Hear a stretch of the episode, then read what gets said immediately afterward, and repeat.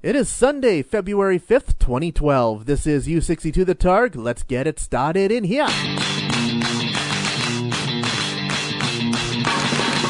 As we say in the radio business, if you put that on the radio, people will listen to it. All right, here it comes. Anyone who isn't dead or from another plane of existence would do well to cover their ears right about now. Why? What a little tiny microchip deep some electronics. Broadcasting to the world through the miracle of the internet. Ladies and gentlemen, this is U62 The Targ. Now your host, a man with a lifelong dream of getting paid to do this, Mark Kappas. On this week's show, we're reminiscing about Condor Man, figuring out how to end trilogies, and rebooting Batman. It's episode 5.11, Condor Bat. So sit back, relax, grab yourself some warm root beer and a towel that's oh so fluffy. U62 the Targ. You're in for something special. Enjoy the show. Good morning, ladies and gentlemen. Mark Kappas here, and welcome to this week's episode of The Targ. You caught me on a Sunday morning, very, very relaxed. I'm in my big old easy chair here. I'm in my bathrobe. I'm in my jammies. I'm all kicked back, just relaxed. Uh, I hope you're finding your Sunday morning just as relaxing. Now, as I recall, we left last week's episode on a bit of a cliffhanger. I said I was going to tell you all about the Disney classic Condor Man. I tell ya, I loved that film when I was a kid. I've been looking up clips of it online, and it's just as awesome as I remember. It was essentially Disney's attempt at doing a superhero film slash James Bond spoof. It was about this comic book writer, right? And uh, his best friend is a CIA agent. And because it's the early 80s, still the Cold War going on, uh, he's hired to do a paper exchange with uh, a Russian spy. Because one of the Russian conditions is you have to do it with civilians. So he goes behind the Iron Curtain to do this paper exchange, and because he's a comic book writer, highly creative sort, he starts telling the beautiful, gorgeous Russian spy that he has to meet such wild tales as his adventures as a superhero slash spy with the code name Condor Man. And then, of course, uh, later on in the film, our uh, Russian spy decides to defect to the West, and she says only Condor Man can help her. So, the CIA forced to hire this comic book artist and turn him into a super spy. And he says, The only way I'm going to do it is if you go through my comic books here and build me all the spy gadgets that my number one superhero Condor Man has. And then it turns into this gigantic James Bond spoof. And you know, the more I think about it, the more it has the classic Disney animated film formula. Well, animated films in general. You know, here we have our hero who spins this wild, outrageous lie in order to get the girl, and then he has to keep lying and keep lying in order to keep her interest. You know, it's kind of like Aladdin, only it's the CIA instead of the genie, outfitting him with all his spy gadgets. So yeah, I hadn't thought about that movie in ages, but then, as I mentioned on last week's show, they made a joke about Condor Man in Small Fry, the Toy Story animated short in front of uh, the new Muppet movie. There I am watching it, and the joke behind the film is Buzz Lightyear gets left behind at a fast food restaurant. And in the uh, back of this fast food restaurant, there's a support group for all the kids' meal toys that have never been bought and are coming to terms with the fact that they will never be played with. So you see all these Happy Meal toys. Then the leader of the support group says, How about you, Condor Man? Do you have anything to say? Now, at first, you're probably thinking, oh, yeah, Condor Man, fairly generic name for a superhero. That's probably why they went with that. But no, it was an actual Condor Man fast food toy. He was all done up in the Condor Man costume from the film. He was driving the little car from the film. It was awesome. Apparently, Condor Man has built up some kind of massive cult following over the years. Apparently, back in 2009, uh, when Marvel bought uh, Disney, no, Disney bought Marvel, that's how that worked. Apparently, one of the Marvel artists went, Hey, you know what? I'm a big Condor Man fan. I'm going to see now if I can bring Condor Man into the Marvel universe. So there you go. There's still love out there for Condor Man. And who knows, in this day and age with uh, gritty reboots and prequels and remakes and all that, we just might get a Condor Man remake someday in the future. Well, I'm about rambled out when it comes to Condor Man. Let's get to some music now, shall we? Here's the Puppini Sisters on the Targ.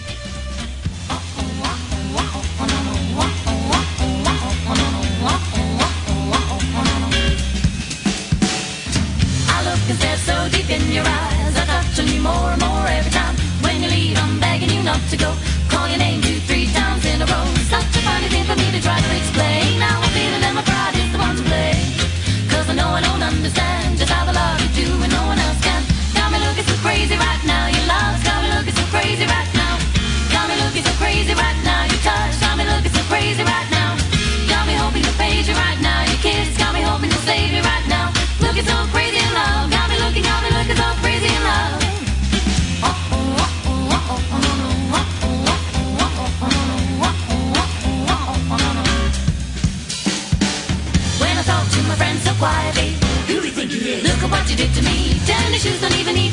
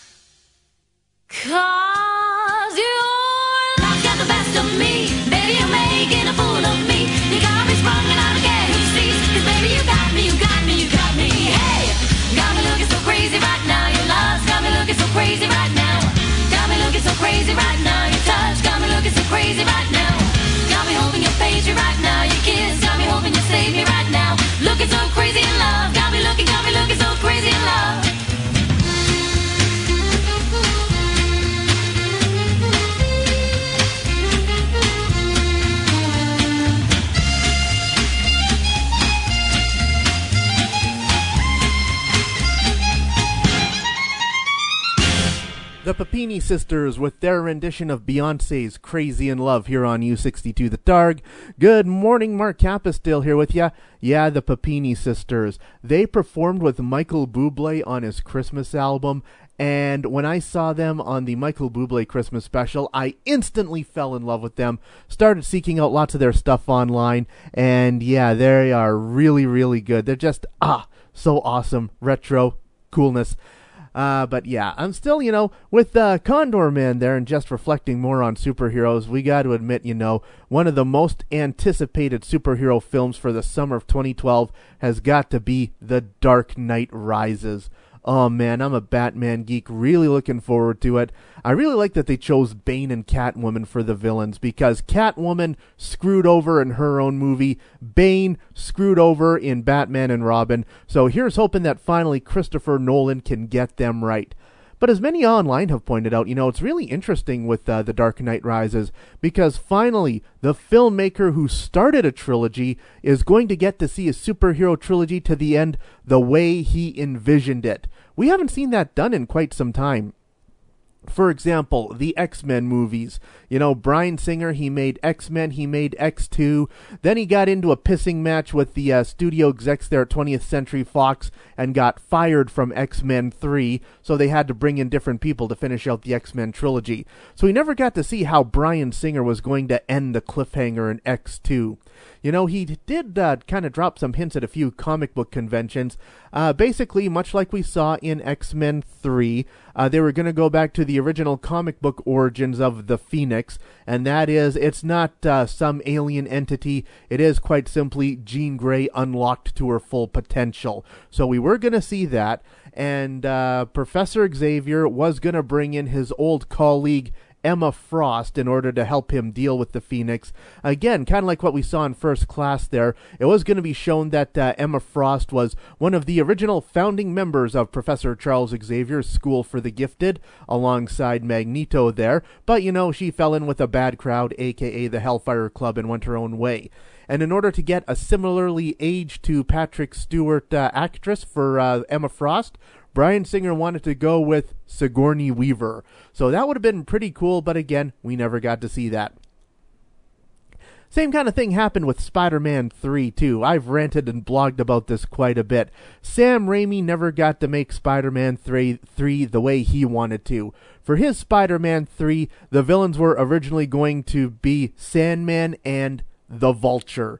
Doesn't that make so much more sense? I mean, they always got a lot of crap for how out there Sandman's origin seemed in Spider Man 3. You know, he just happened to trip and fall into the particle accelerator and become the Sandman. Very lame. But if the Vulture was going to be the other villain, you know, billionaire industrialist Adrian Toomes, you could see him creating the Sandman through some kind of bizarre experiment to create a henchman for himself. It would have been so awesome. But no, Marvel Studios stepped in and said, Raimi, what the hell are you doing? Get your head out of the Silver Age. The kids like Venom. You gotta have Venom for the villain.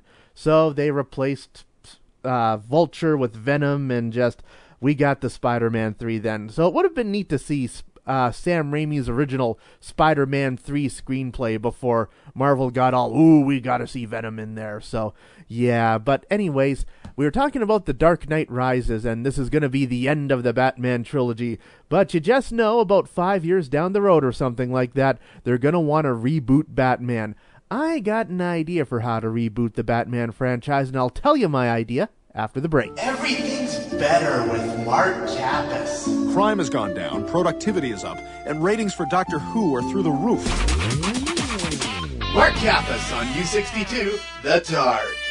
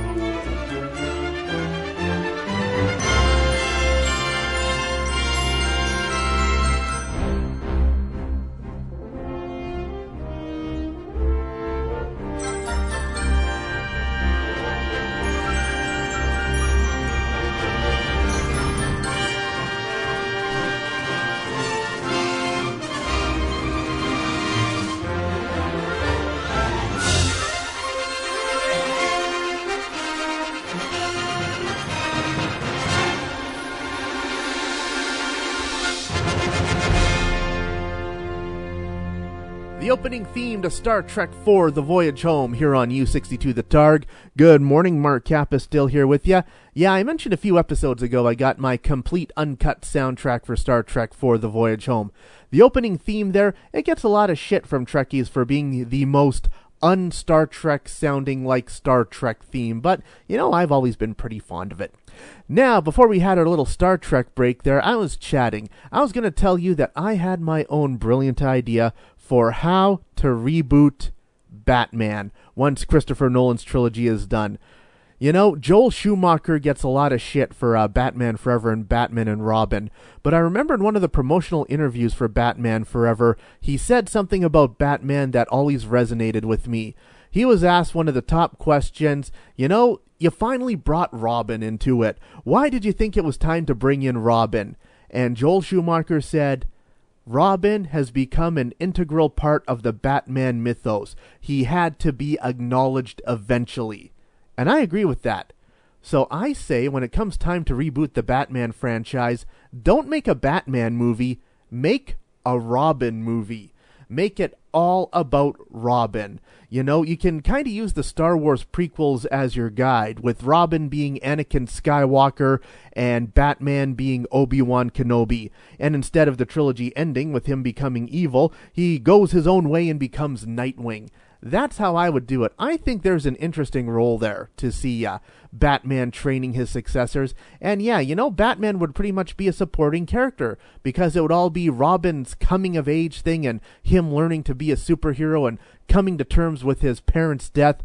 So yeah, when it comes time to do a new Batman trilogy, don't make a Batman movie, make a Robin movie or at least that's this little fanboy's musing. And there's my notes from the comic book shop for today. But you know what? I think I'm about all babbled out here, so I will bring this to an end. I'm Mark Kappas. This has been the Targ. I will see you next week. And this brings us to the end of another exciting episode of the Targ. Don't forget you can download a new episode of the Targ every week at chaosinabox.com. The Targ is written and produced by Mark Kappas under the watchful eye of 42 Star Wars action figures. The Targ is a Chaos in a Box production.